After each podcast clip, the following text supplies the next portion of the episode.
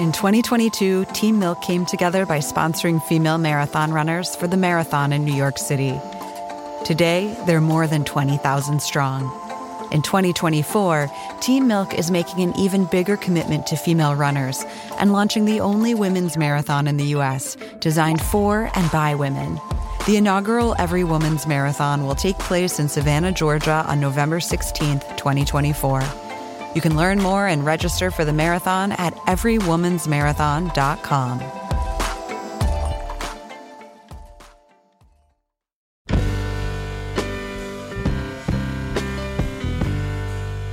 Hello and welcome to the Longform Podcast. I'm Aaron Lammer. I'm here with Max Linsky and Evan Ratliff. Aaron, you sound good today. Well, I was uh, I was actually listening to podcasts preparing for this podcast. It, this is a lot of meta levels to this episode.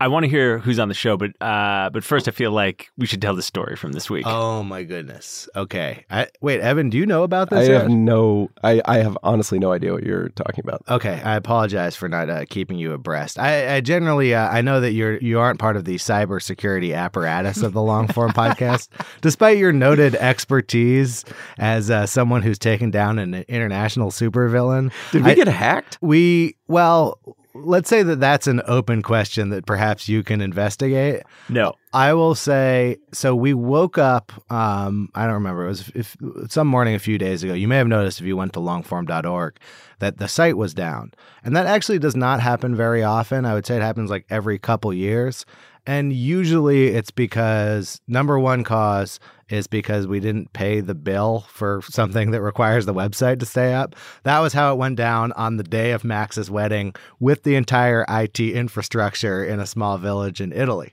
But this time we looked and there was no obvious um, unpaid bill, um, which left it a mystery.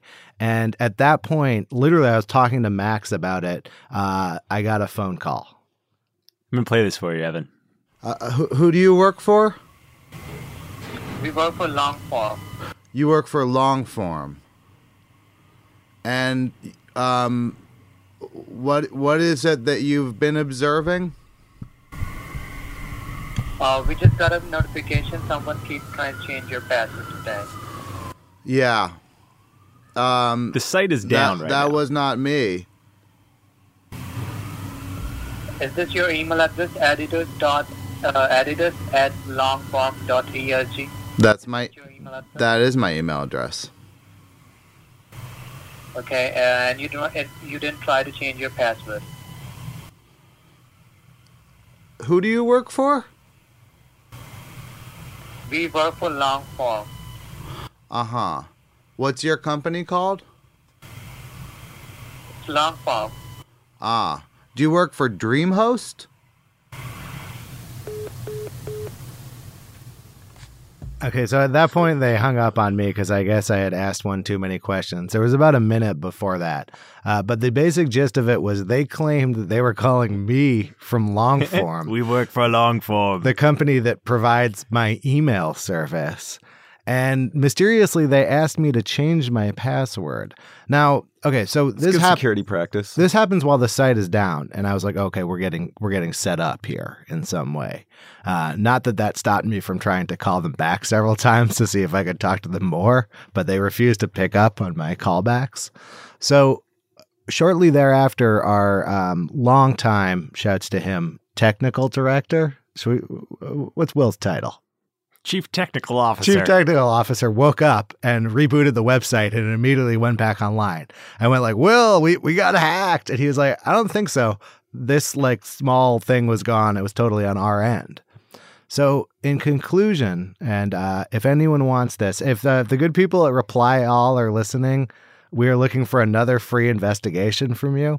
Here's what I think it is: is they scan the internet looking for sites that are down, and then put some sort of a call through to the contact phone number and act like they have some sort of information that you're being hacked. And then if you buy into it at some point, there's some sort of a credit card ask.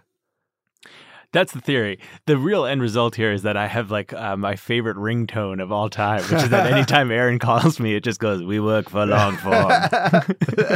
I like how I, I spent like three hours working out an elaborate scam scenario, and Ma- Max has just been saying we work for long form every time I talk to him. It, it's it's the conclusion of the story.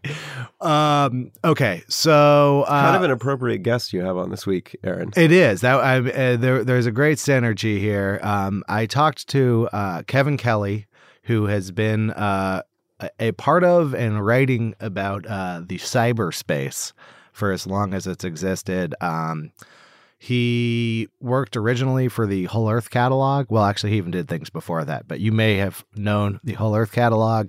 Then he was, I believe, the first editor of Wired, or one of the founding editors of Wired, was there a long time. He's written a bunch of books about the future. Um, it's really like I, I can't fit it all into this introduction. This this goes lots of places, but uh, he was kind enough to host me at uh, his lovely home, uh, which has more books in it. it. Has like if we had been doing uh, the long form podcast since like 1967 and kept every book that was sent us. That's what it's like going to uh, Kevin Kelly's house. I just want to add to this one uh, my own Kevin Kelly factoid, which is I was an intern at Wired 20 years ago, slightly more than 21 years ago, sitting at my little intern desk. No one knew who I was. And Kevin Kelly was extremely nice to me, came by, introduced himself, was always very nice to me, which was, he was like a legend at Wired Magazine at that time. And you never forget that when like a person just is kind to you when you're when you're nothing. Kindness, pass it on. Evan Ratliff. There you go. Usually, the lessons come at the end of the show. This show is uh, not brought to you by the uh, IT department of Longform, but is in fact brought to you by MailChimp.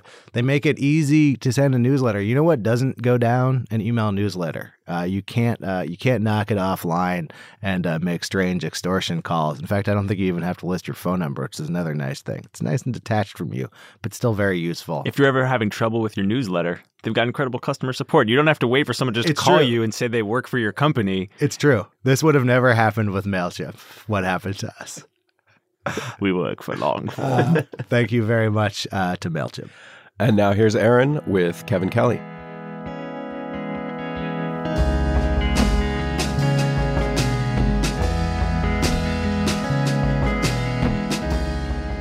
Welcome, Kevin Kelly. It's a delight to um, see you again, Aaron.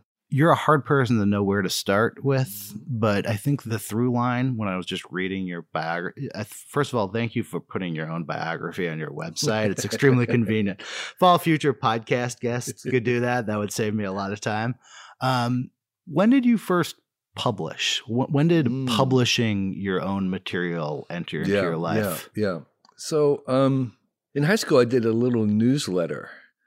We had a a band that didn't play music.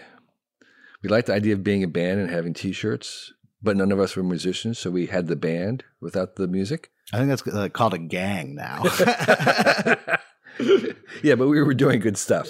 We were doing community projects and things like that. Um, going back to, I had a little newsletter that I went that I made. So, so that was like my first like publishing thing.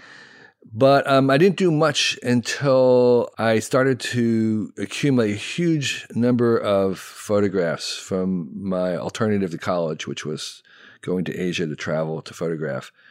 And I came back and decided that I wanted to do something with this. I wanted to contribute to the one magazine that I loved, which was the Coevolution Quarterly Whole Earth catalog.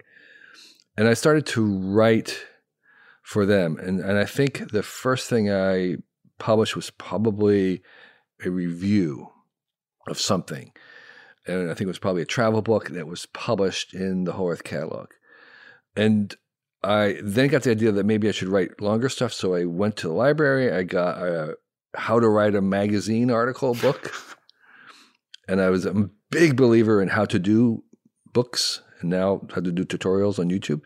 And so I went through it and I followed the instructions about how to write a magazine article. And I submitted, I wrote a magazine article for Whole Earth. Do you remember any of the advice in the how to write a magazine article? You know, um, the the one thing that I have spent many years on the other side of that as an editor getting submissions, and and the one thing that was really most helpful was that you really wanted to know the publication that you were aiming for.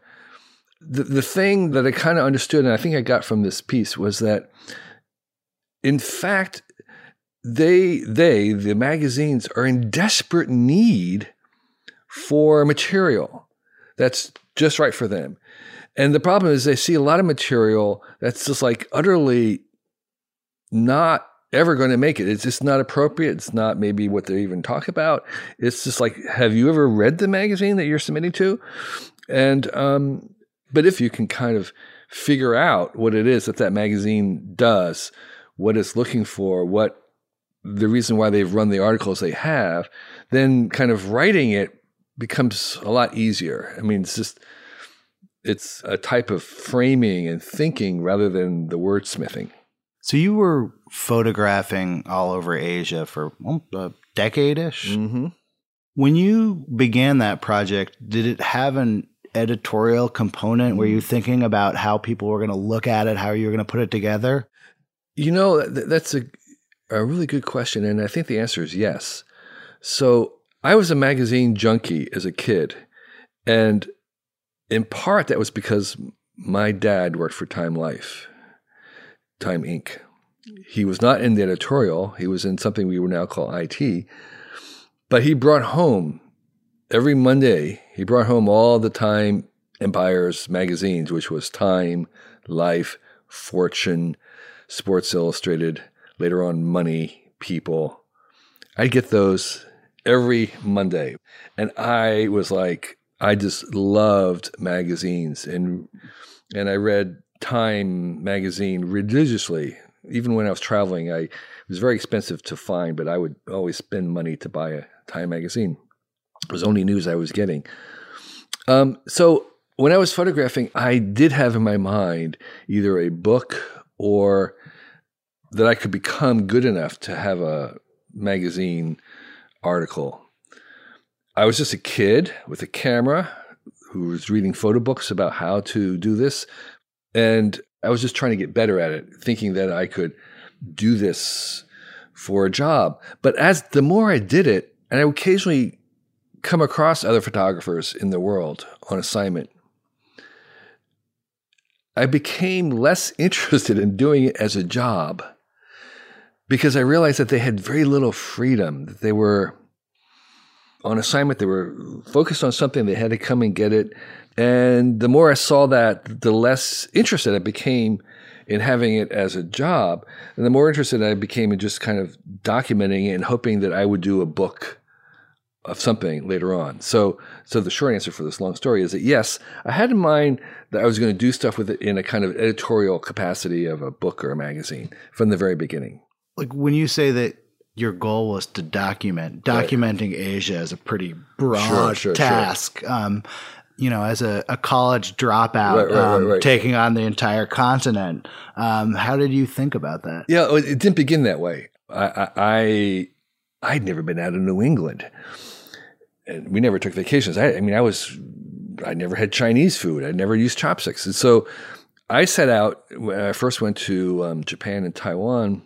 I didn't have any idea or plan to go beyond those countries. And so um, that idea of kind of like going on came only much later. It was actually on that first trip that I met two Swiss guys who were traveling around the world, which I didn't know you could do. I mean, I literally had no idea.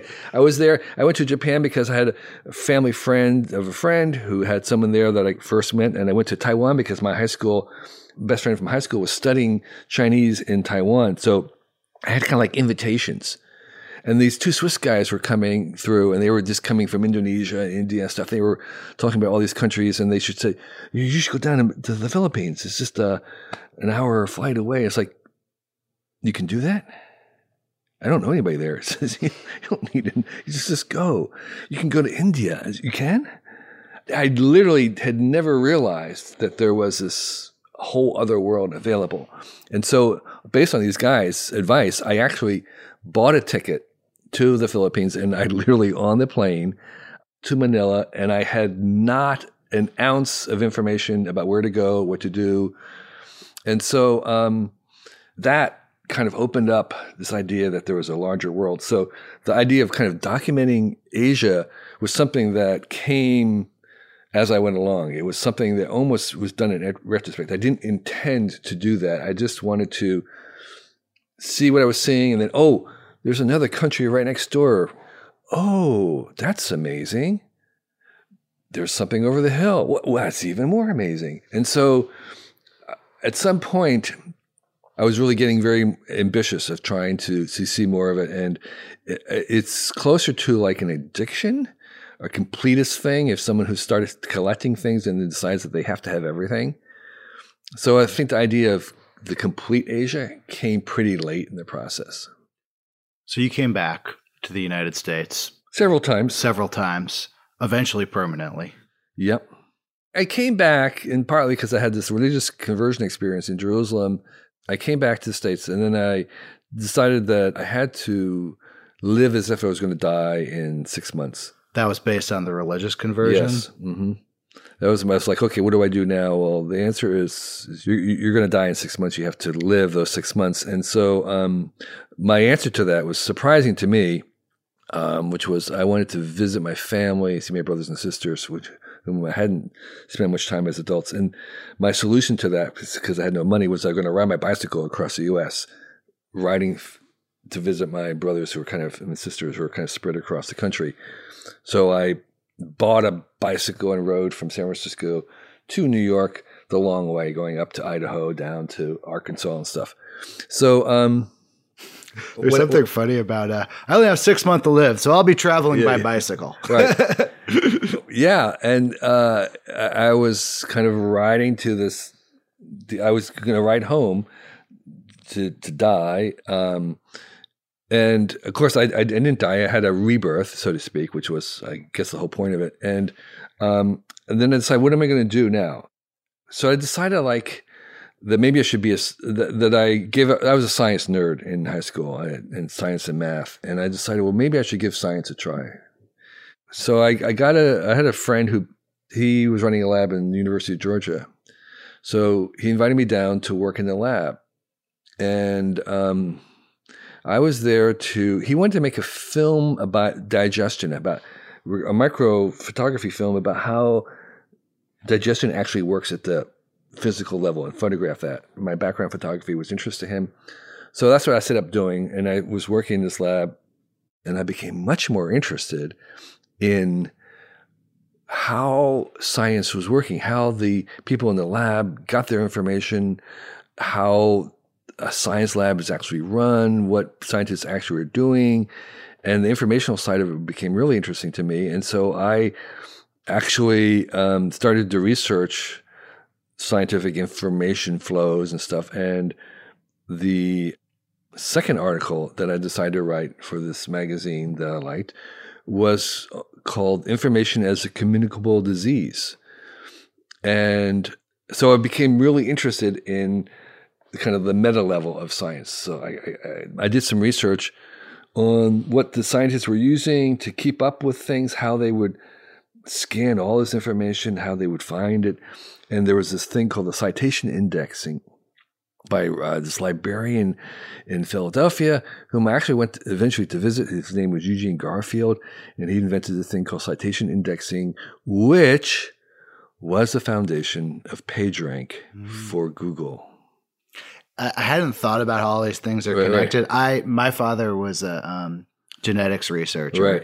And uh, an epidemiologist, and my summer job when I was like 13 was I would type up, he would Xerox out of medical journals, and then I used, I don't know what the software was, but it was some sort of primitive like look up in my index and then I would file them in his filing cabinets. And this was like a, a very big deal to him. Yeah, yeah. Like um he viewed these five or six file cabinets yes. as like his prized possession. Yes, yes, yes. Like well, one time the basement floods and he was, you know, out yeah, there yeah, like no, carrying no, them filing up. cabinets. That's that's what they and they had these Xerox. They called preprints.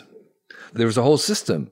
The whole system was you sent a postcard to the researcher asking for their preprint, and they would mail back to you a Xerox copy of this article, and you would put it in, and it was like gold because That was the only way you could get these articles. You couldn't subscribe to all these magazines. So everybody would have their own private filing cabinet with all these articles that they had been collecting. Well, we built, now I'm thinking about this is like the first time I've thought about this since the mid 90s, but they would come with keywords Yeah. on the top. Right. And then I would enter those in the system. So there was actually like a topic based search Right, index right. that we were creating. We were creating our own like Your own- little Google. Exactly, your own one because there wasn't any other alternative. Yeah, and and the the interesting part to me was there was no sharing. I was like it was never like his research partners Right. was like, here's our database, like let us send it over. No. And I don't think I ever shared it. This was hundreds of hours of Right. manual labor Right. for one researcher. Right. You, people didn't share that. No. And those filing cabinets were very, very valuable. But how did how did they get in there and how did they find them? So they had things like current contents, which was this ingenious thing, but the same guy did citation index, which was the table of contents of all the journals reproduced into a little weekly pamphlet. So you could just see all the headlines, all the contents of all the journals. And again, without a Google, without other ways, this was how you could scan the entire literature to see what, and if there was something there, then you would highlight that. You would find out who the author was by going to the library, and then you would send them a postcard saying, Send me your article. It's almost an inverse um, version of publishing. Even to this day, I think these medical journals are still very like they're thousands of dollars a year to subscribe Yes, to some of them, and yeah, yeah. you pay to publish. Right. instead of getting Right, paid right, to publish. right. Uh, publishing generally now is completely ephemeral, and you throw a magazine in the trash. Right. People keep these. Xerox. Some of these Xeroxes were like four or five Xeroxes deep. We were starting to lose the text from over Xerox. Right, right, right. Um, and it seems like very resilient the way this is organized because no one wants to give up their filing cabinet and their personal system. Right. By the way, for anybody out there, there's a great hack, I guess hack or, or call it Recomendo. It's called uh, that I've wanted for many, many years, which is getting access to scientific journals because they're all behind deep paywalls. In, in fact, for many, many years, even if you were willing to pay for a particular article, you couldn't get it unless you kind of were a subscriber to the entire journal for life or something. Some like I remember my father's lab was paying fifty thousand dollars a year in magazine in subscriptions right, to right, scientific right. journals. Yeah. So there is a there is a pirate website in Kazakhstan called Sci-Hub, S C I H U B. That is the most magnificent treasure in the world because you can put in a URL or you get the URL for the article. You put that in, and it will give you the actual article that's behind the paywall. So uh, I use it all the time. At this point, were you starting to think I want to publish things like my own magazine? Yeah, yeah. So um, Because I like I don't even know at, at this juncture in history what that would mean. Other Right, than exactly, Going, right. going uh, this is even pre Kinko's. I don't think there's Right. even the Xerox machine so so so yet. the only you know again I was kind of a mm, anti-establishment hippie guy. The only place I really ever wanted to work, the only magazine that I really respected, was this magazine published by Stewart Brand and the Whole Earth Catalog fame. Somehow, when I saw the Whole Earth Catalog in 69, 70, it was instant love at first sight. It was like this. He's talking to me. This is for me. I am so this. This is what I want. I, I read it from cover to cover every time it came. I almost had it memorized. For people who are listening who've never seen a Yeah. Whole Earth catalog, describe describe like one gatefold of, Right, of a right. Whole Earth catalog. So, so it was an oversized publication printed on the cheapest newsprint in black and white. And so the, the genesis came in California when Stewart Brand was interested in alternative things. And he was visiting communes and noticed that they were kind of reinventing civilization. They were digging wells. They were trying to grow their own food. They were starting their own schools. And he would see them kind of like doing things in a way that they were uh, like ignorant of like did you know that there's a tool that would or uh, there's a better kerosene light called the aladdin that's like 10 times brighter than your normal kerosene light it uses the same amount of fuel you should use that or if you're digging a well there's this tool that you should know about so he had this idea of having a truck full of all these cool gadgets. And he would drive around New Mexico and Nevada and all the where all the communes were, and he would sell them these great tools, access to tools. And he had a little catalog that he made of the tools to try to sell it. And it turned out he couldn't sell any of this stuff in the truck, but everybody wanted his catalog. Hmm. The catalog was more interesting than some of the tools. And because he was writing about it, he, would- he would have a little annotation. So he decided wisely to drop the truck, because it was originally called the Whole Truck Store, to drop this truck and just focus on the catalog, which doubled kind of as like a newsletter. And he'd have news about what was happening and what was going on. And the that, area's first pivot. Right. And so the second thing that Stewart, the genius, is that he realized that he couldn't keep up. So almost after the first issue, the reviews of the tools and suggestions of the tools came from the community. It's what we would now call user generated content.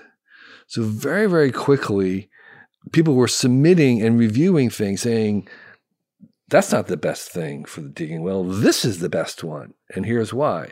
And he'd run their review and he'd pay them 10 bucks or something for that and give them credit. And it would publish it very, very fast with almost no editing. It was kind of what I, I later came to call binary editing. You ran it or you didn't. And so um, it was very idiosyncratic. It had a lot of voice. He'd keep the way people spelt things. And then he would sometimes run longer rants about people, which, if you read them right now, you would totally recognize them as blog posts. Yeah. Which is, again, the genius. So he eventually made this a quarterly publication called Coevolution Quarterly. It came out every three months on the solstice, the equinox, and it was all almost wholly written by the people reading it.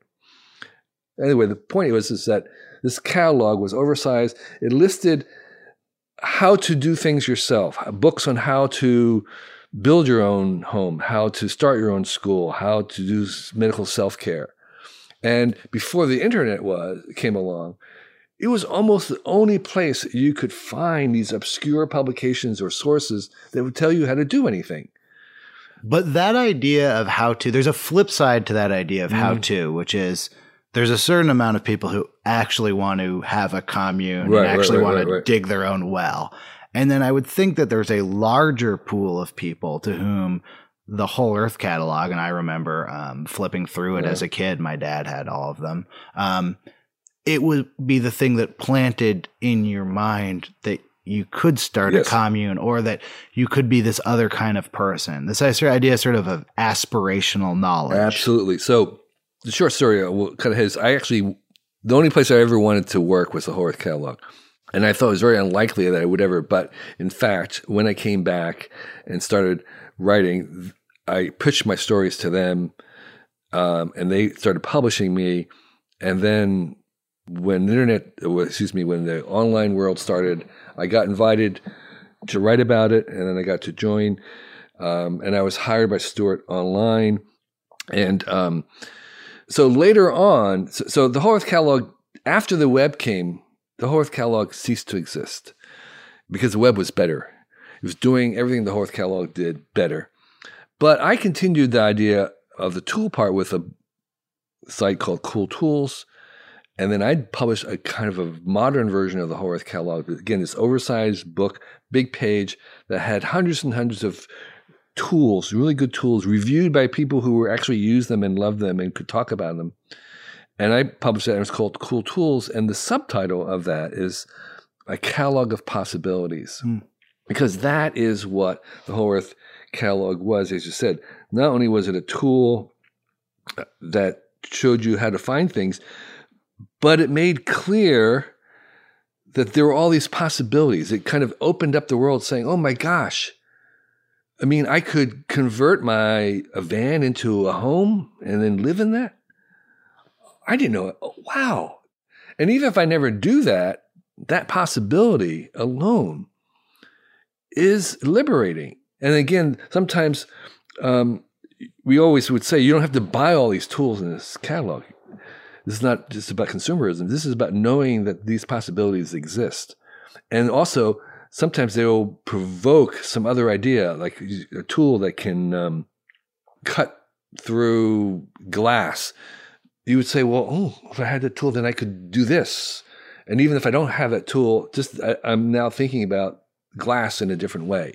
And so you're absolutely right that this was not just aspirational in the sense of like giving you hope, it was aspirational in the sense that it could open up whole new ways of thinking about the world that you didn't before you knew that tool existed.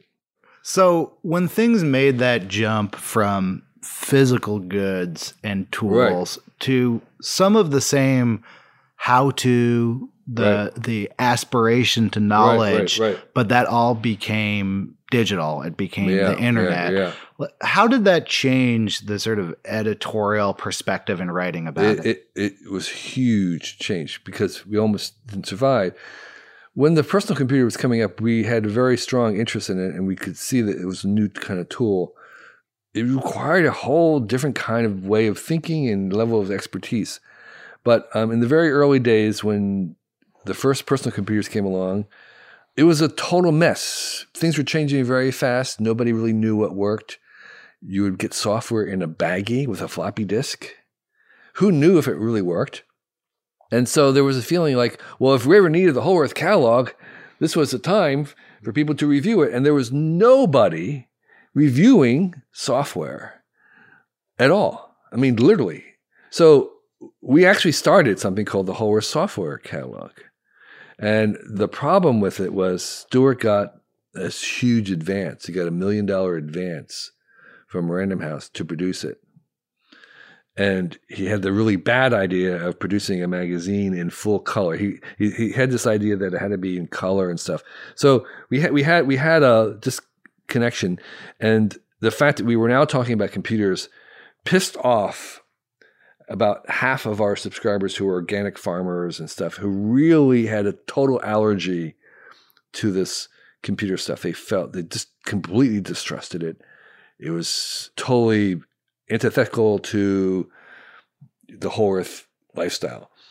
And so we, we made a separate magazine that failed, and I had the unenviable job of trying to combine them.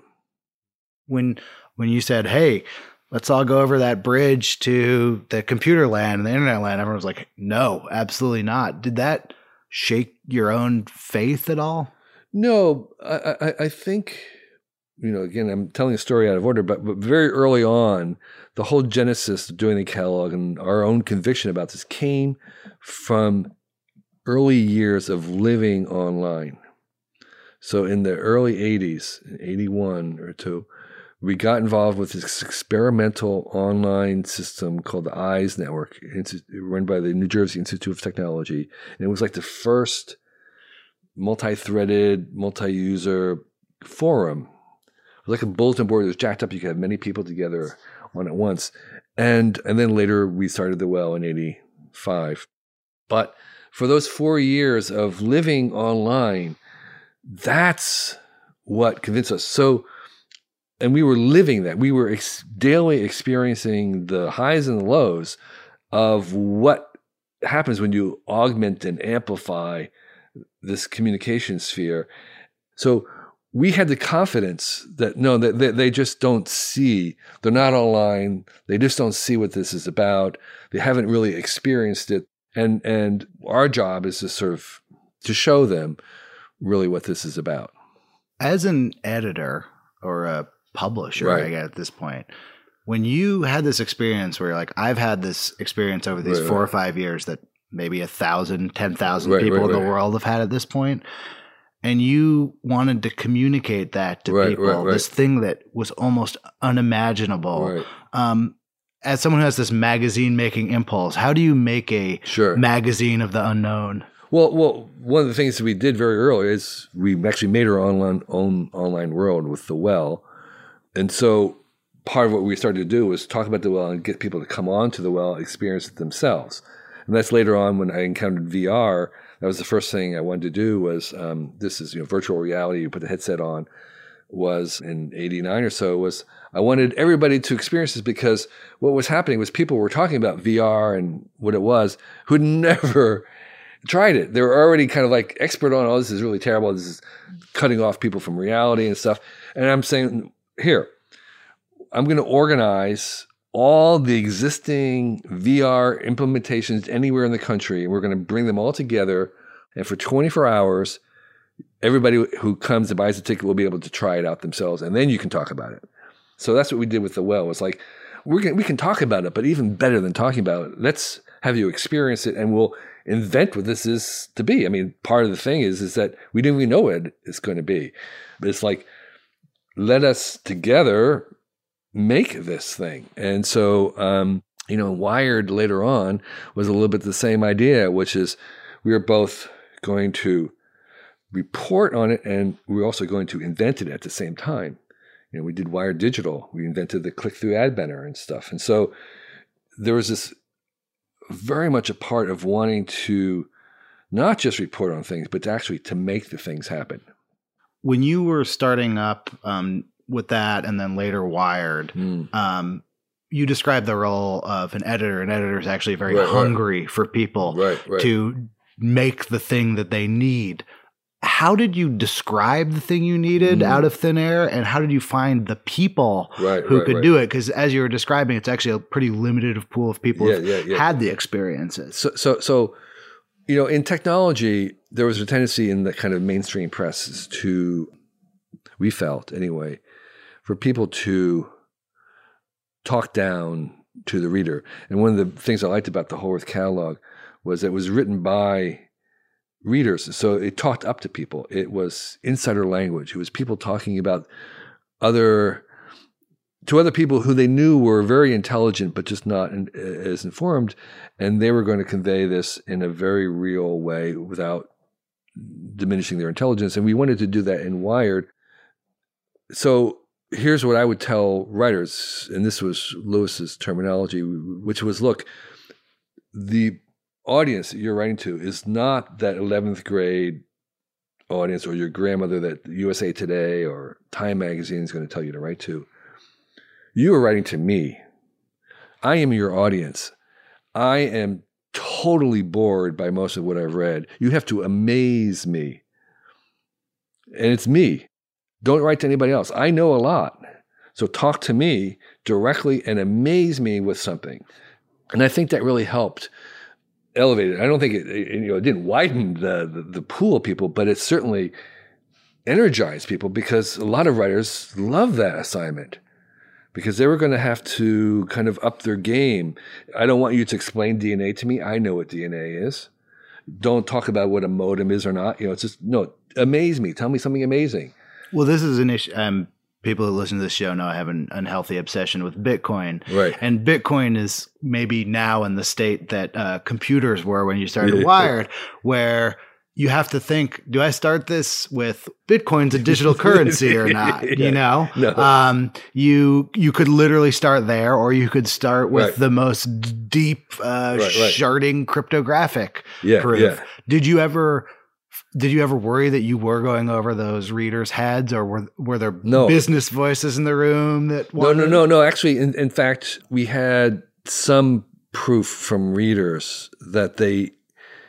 So sometimes new readers would pick up the magazine and they would kind of like say, "What? What? What? What? What are you talking about?" But they liked that because it was insider. They felt like they were getting inside. So again, it was me. I, had a very simple rule, which was um, if I'm reading it and I don't understand, you have to explain it. If you're telling me something I already have explained, forget about it. Yeah. I am the reader that you're talking to. And so people, re- other readers who weren't, you know, I'm not that technical. I'm technical enough. And so I'm a pretty good representation of the reader in some ways. It's the reader that we wanted. And that was one of the things I learned from Whole Earth Catalog. We didn't have a big subscription base. It was 30 or 40,000 people. But we like to say it was the right 30 or 40,000 people. It was an incredibly selective, great audience. And that's sort of this idea of like choosing your customers, choosing your audience. we want an audience that we don't have to explain everything to. That's the people that we want. Do you think, in terms of building communities, like looking at Whole Earth Catalog as a Mm. community, the Well as a community, Wired. readers are community, Yeah. is there like a maximum size where Yeah. the bubble bursts and it doesn't feel like the right 30 to 40,000 people? I, I think for most of the time, in terms of communities, they certainly change. They're not the same, but there is. I, I believe in the Geoffrey West's idea that there's an exponential benefit of size. And from the very early days of the well, there was always people complaining it was getting too big. And I'm saying, no, no, this can get a lot bigger. And I would say the same thing about the internet now. The bigger it is, the better it gets. Can the internet get too big? I don't think so it will change, but I think that the benefits of that outweigh it. And you can always have subgroups and fences and little things, but so communities, well, there are certainly some communities that want to be small, and there's certainly um, some interests that are not going to ever be popular and they'll remain so. Um, but you want to have i think communities are kind of this nested hierarchy where you have communities within communities larger communities within larger communities. In the way that you have neighborhoods inside of sections and city and a nation and a planet. And i think that's perfectly reasonable that you know you want to have some things that are kept local and remain so and then you at the same time what we don't have yet which we need more of is planetary community at some level. And um, so so i see communities as not singular but these nested concentric circles so to speak overlapping ecosystems that require many levels to really sustain themselves over time. What do you think the role of uh, what used to be called a magazine and Yeah. we struggle to figure out what it's called now is in those communities of various sizes? I mean, yeah yeah the small ones can no longer afford to have their own publishing w- wings and the larger the community gets the less it resembles what you just described of Yeah. um, right for the person who already knows about this I I think the economics have never been in favor of flashy, glossy publication, but I, I, think we're coming up to the point where people understand the value of that intercommunication in a community, and we, we will again come to the point where we, we will support people will be willing to support that at some level. So, so you know, there's been a kind of a turn back to subscriber-supported publications like we had at the Whole Earth catalogs. I mean, so CoEvolution Quarterly was a quarterly magazine that had no advertising. We had 150 pages an issue, all content, really great content, no ads. And so um, I think we're coming back to that. And all the paywalls going up. There'll be some combination of freemium, some articles, half the articles, whatever it is, whatever. But I think that moment when everything had to be free or wasn't going to be used, I think that was a temporary thing, and and um, communities will come to see whether it's through dues or some way in which you are supporting the community that that part of that support goes to that intercommunication. And now, now the question is, well, you know, I think we should always make a distinguish about making a fortune versus making a living, or making a living versus making a fortune. The problem is, is right now with startups and all kinds of stuff, people have this thing that the only viable business is one that scales up exponentially and has this huge hyper growth. yeah That's making a fortune. There are certainly that's a role, and there are certainly things that that's good for. But there are so many other things that we neglect or give praise to or honor that are just going to make someone a living. And they're never going to scale up.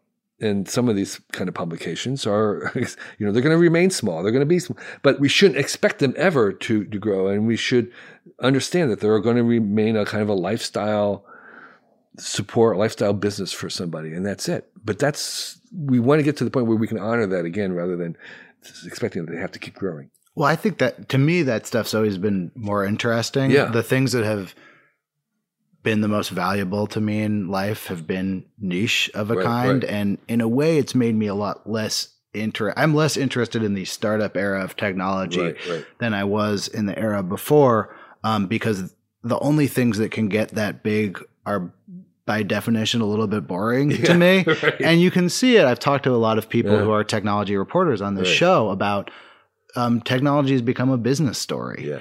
Um, even uh, Wired magazine itself, it's Right, right. not particularly about people tinkering and right, and experimenting with technology. It's largely about the fates of giant technology companies and guessing which smaller technology companies will become those giant technology companies. Was there a point where you saw in in running Wired, Yeah. oh the we're turning a corner here. This isn't the same thing it was when I realized that modems were cool. Yeah, it happened a little bit after I left. Uh, I was only there for the first seven half years, and and the way I would describe it is, you know, Wired in the beginning was a pirate ship, and then it became a flagship. It was kind of the the rebellious outlaw, renegade, maverick, you know, hoisting the flag for this revolution that was coming, and then the revolution came, and then it wanted to transition to being the expert. The, you know, we, we're the official voice, we're the house organ, and that's a very different kind of stance. And I miss the you know the maverick, renegade, outlaw aspect of it. And the editor, current editor, is a little bit more on the you know the flagship um, side of it. And so, um, yeah, if I was running it, I would definitely return to the more outlaw, renegade, hacker, you know, the revolutionary aspect of it. And Louis too was a revolutionary contrarian at heart.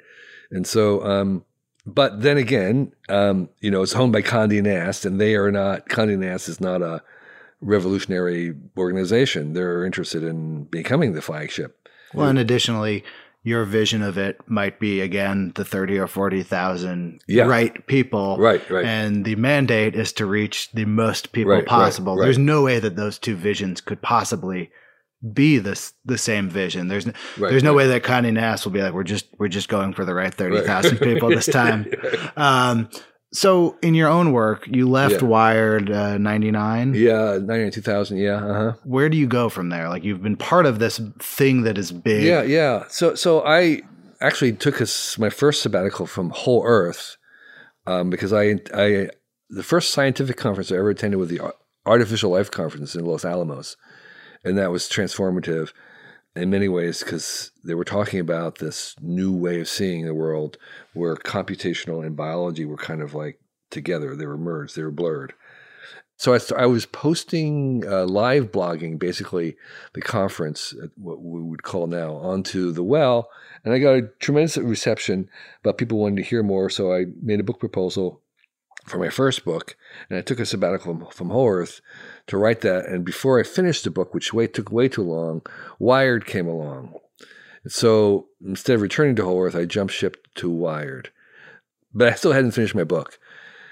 And then I took a sabbatical at Wired to finish my book after uh, the first three or four issues.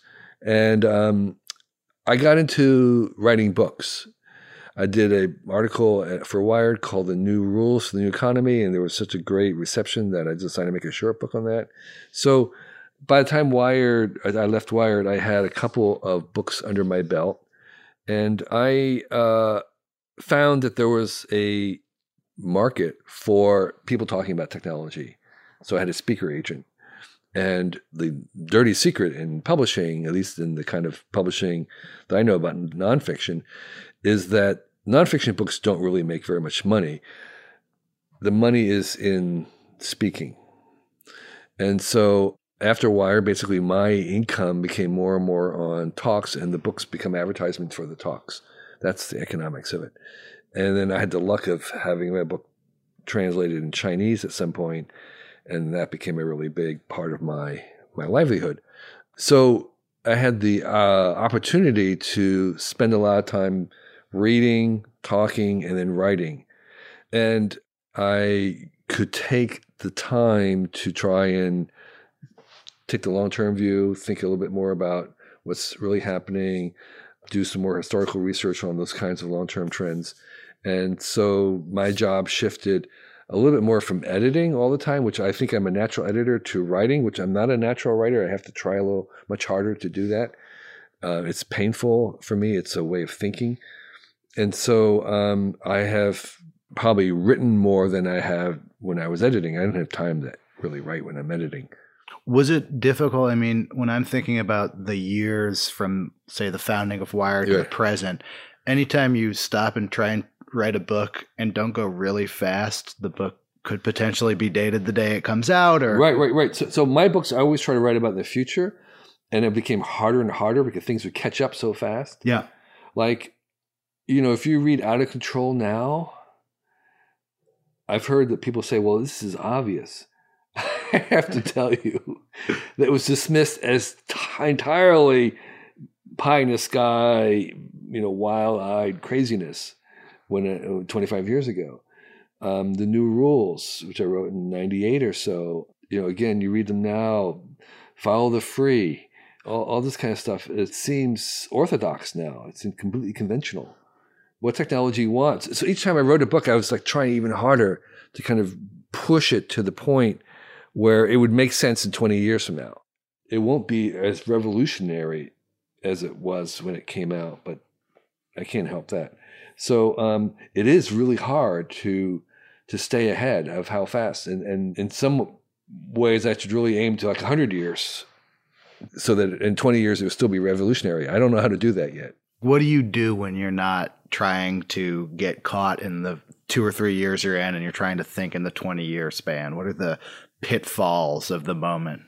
Well, you know, the, the, the really truth is that um, I, I think general shapes of the general course of the river valley we can talk about and maybe even predict on a 20 year but the specifics are just inherently stochastic and un, unpredictable and you know, specifics like you know what company or what product is going to work and stuff and so to really to really talk about it, there's a kind of a, a paradox of futurism, which is that um, the paradox is that the future is likely to be kind of implausible to us now.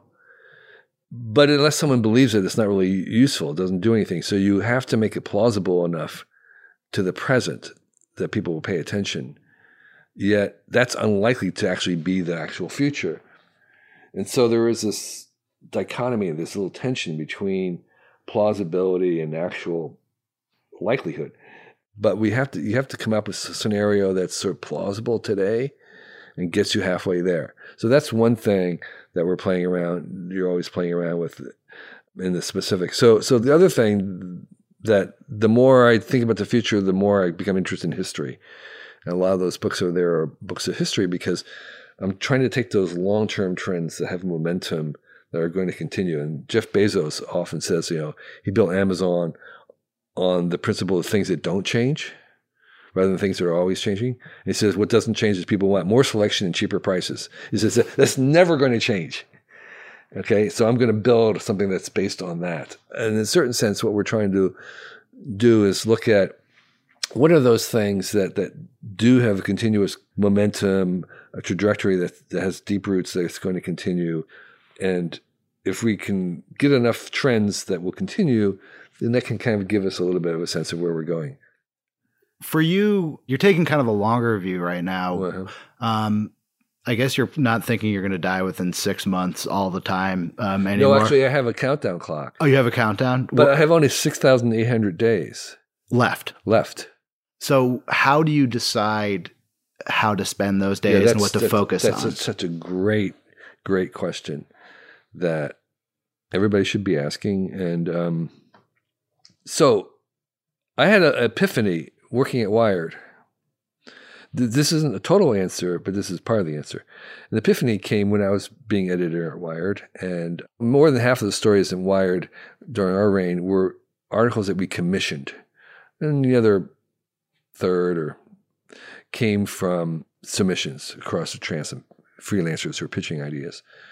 And um, there were often, I'd have a great idea, and I'm trying to find a writer to give them an assignment. And I was having oftentimes no luck in selling this idea, giving even giving the idea away. And I would say, well, I guess that wasn't a very good idea. But then a year later, I would say, you know, I think this idea, I think we should do something with this. And I would try to sell it again and could get no takers. Nobody wanted it. And then maybe a third, come back a third time. And then I would realize, okay, I have to write this article. This is the piece that I need to write. I can't even give it away, but I really think it's good. And that would always, they would always turn out to be my best pieces. And my epiphany from that was that um, the reason why the pieces I did at Wired that I tried to give away that I could not give away that I had to do was that I was the only one who could do those, and that's why they were the, they were really good. And so I was doing the things that only I could do, and now I look at that lens, and that's the lens I try to apply on doing things. Is like, could anybody else do this? This would be something I would love to do. It'd be really fun. I'd be really good at it. I could get paid, but somebody else could do that. I want to do the things that only I can do because that's why I'm here. That's the whole point. That will be my best stuff. That leaves me with the projects that are kind of me. And I think that's really helps in trying to filter through some of the opportunities. Does that filter get narrower as you get older? That's a good question. I think probably it does because I think the challenge for this is that you have to come to understand what it is that you can only do. And it takes all your life to do that. And in fact, I think your life is really just that it's the figuring out what it is that you can only do. And it it's going to take all your life to figure that out. And so as you get further along, you have more of an idea of what that is. And so that may kind of narrow that in that sense. But I think there's very few young people who have that kind of self awareness. Occasionally, there are people who are very clear about what it is. But for me, it's taking a long time. And I'm still on that journey of figuring out, well, what is it that I'm really good at? What is it that only I can do? And the answer is that the only way to figure that out is you can't think about that. You can only figure it out by doing things. And some of them are going to fail, some will work better. And each time you do something, you have a better idea of what it is that only you can do. Do you think that writing about computers and, and that idea of wire, mm-hmm. like you have to do it, kind of informs this worldview that you have? I, I, I do. And in fact, I even would extend this idea, this principle um, against a fallacy I call thinkism. Thinkism is an idea often propagated by middle aged guys who like to think that they can figure out things by thinking about them. And we also have applied this to a little bit kind of like um, technology in general that, oh, people should have known that social media was going to cause disinformation. No. You can't figure that out by thinking about it the thing is, is that we have to that, that complex things like technology and all the things we're making with these technologies, like artificial intelligence, we cannot figure out by thinking about them. We can only figure out through use by using them. I am a deep believer, and I've become a deep believer that that engagement is the way of thinking about them. That engagement is how we decide what they are about. That engagement is how we actually steer them. That unless you engage with technology, you can't steer it. And and I would even expand that even further by suggesting that um, there is a famous dichotomy written by a guy C.P. Snow, mm, a century ago or so, who talked about that there was kind of two factions in society. There was the humanities and there was science. And he said that these two were incompatible realms and they never met, two cultures. Never shall the twain be in a single major. Right. And um, I think actually what's happened in the last 50 years is that there's been a third culture. And this is what Brockman, my literary agent, calls. I've expanded his term, the third culture. I think there's a third culture, and it's not either the humanities or science. The third culture is tech. And the way of the humanities was to think about things, to explore the world through human expression, human intuition, interior reflection, to plumb the depths of humanity by exploring what it can express and produce. And then there was science. And the way science explored the universe was through probing experiments, trying hypothesis, the scientific method. The third culture, which we've been involved in, Wired has been very much promoting, and we're in the midst of a global expansion of this third culture, is the nerd culture. And the nerd culture, the way the nerd culture explores the universe is by making things. And so the humanities will explore the human mind by by thinking about the human mind, telling stories about what the mind does and, and looking at what the mind produces. And then the science would explore the mind by doing experiments on different kinds of minds and putting them in the lab and stuff. The way the nerds explore the mind is by making an artificial mind. It makes a mind. Makes many kinds of minds. It keeps making them again and again. It explores the world by making things. And that making is uh, the powerful tool, and it's by making them wrong, making them incorrectly, trying to make them better. But that making, that engagement, is the way that it actually explores the world. And so I'm part of that nerd third culture. This idea that we engage as a way of thinking, of doing, and exploring. You're we're uh, on the outskirts of San Francisco here, Mhm. so you're living in the petri dish Mm. of that making culture. Um, and as we speak, I would say there's kind of a, a backlash, Mm-hmm. actually, pretty much driven by the technology press that is the Mm-hmm. children and grandchildren of Wired magazine Mm-hmm. against the shortcoming of making as an ethos Right, unto right, itself. right, the. Facebook uh, move quickly and Yeah, break, break things, things, which is basically a, a maker's ethos. Right, right, right. Um, as someone who's seen it Mm-hmm. from infancy to middle age, um, how how does how does that feel, and how do you regard the critics who, who are doing it from the standpoint of writing about technology, which you yeah, do? yeah, um, yeah. I, I think it, it is misguided in a certain sense. And if, I was at the helm, I, I, wouldn't be. Um, I, I would be much more contrarian again. I, th- I think this is this is sort of a good moment for another real Wired to arise. Um, when Wired arose in the '90s, it was still, you know, it was just at the tail end of the dot bust. People were very pessimistic. Um, it was not unlike right now. And so I think the time for optimism is now, and, and there would still be a market for it. Again, there might be only the 30, 40,000 people rather than a million.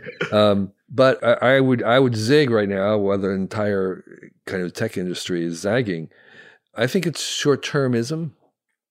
And, and by the way, I think this is a necessary what I call a, a necessary correction. I think I don't know. Social media is I don't know six thousand days old, maybe not even that. I don't know. It's very young. It's an infant. We have no idea what it's about, and it's going to take engagement. And so, so now we're discovering some of the things we don't like about it, and we're going to correct those. That's to me, that's a necessary process. They tried, it didn't work. Let's try something different. Let's try something better. If if that technology is like an idea, if you have a bad idea, the solution to a bad idea is not to stop thinking. It's to have a better idea. The solution to technology that doesn't work is not to have less technology. Is to have better technology. And so what we want to do is to make that correction. Do you have your next book? Like, is the next thing you're going to write in your head right now?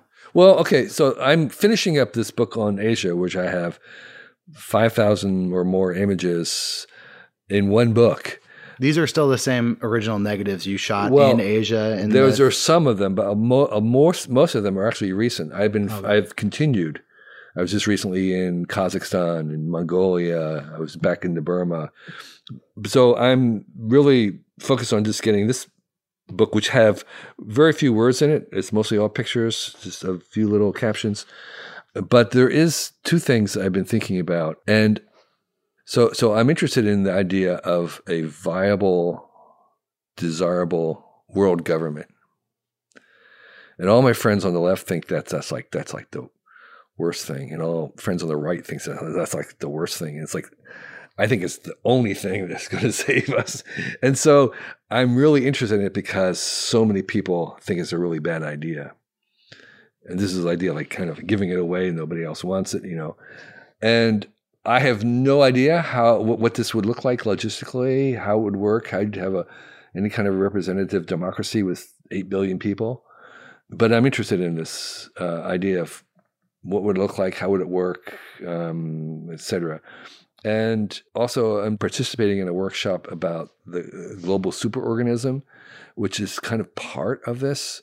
That there's a level of, I mean, if someone said, well, politically, I, I have no problem with it, but I'm concerned about it being becoming kind of a sentient being, that I find a little bit more interesting. And you know, it's kind of woo woo, but but there there is a sense in which you were making this kind of um, one machine, large scale unity, holos, by connecting all the parts of our minds together. That there's that there certainly could be emergent phenomena happening if as we coalesce into a planetary thing, and that's much harder to talk about.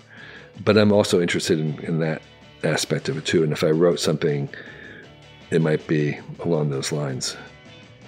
Thank you, Kevin Kelly. Oh, it's my pleasure, Aaron. You ask great questions. It's always a delight.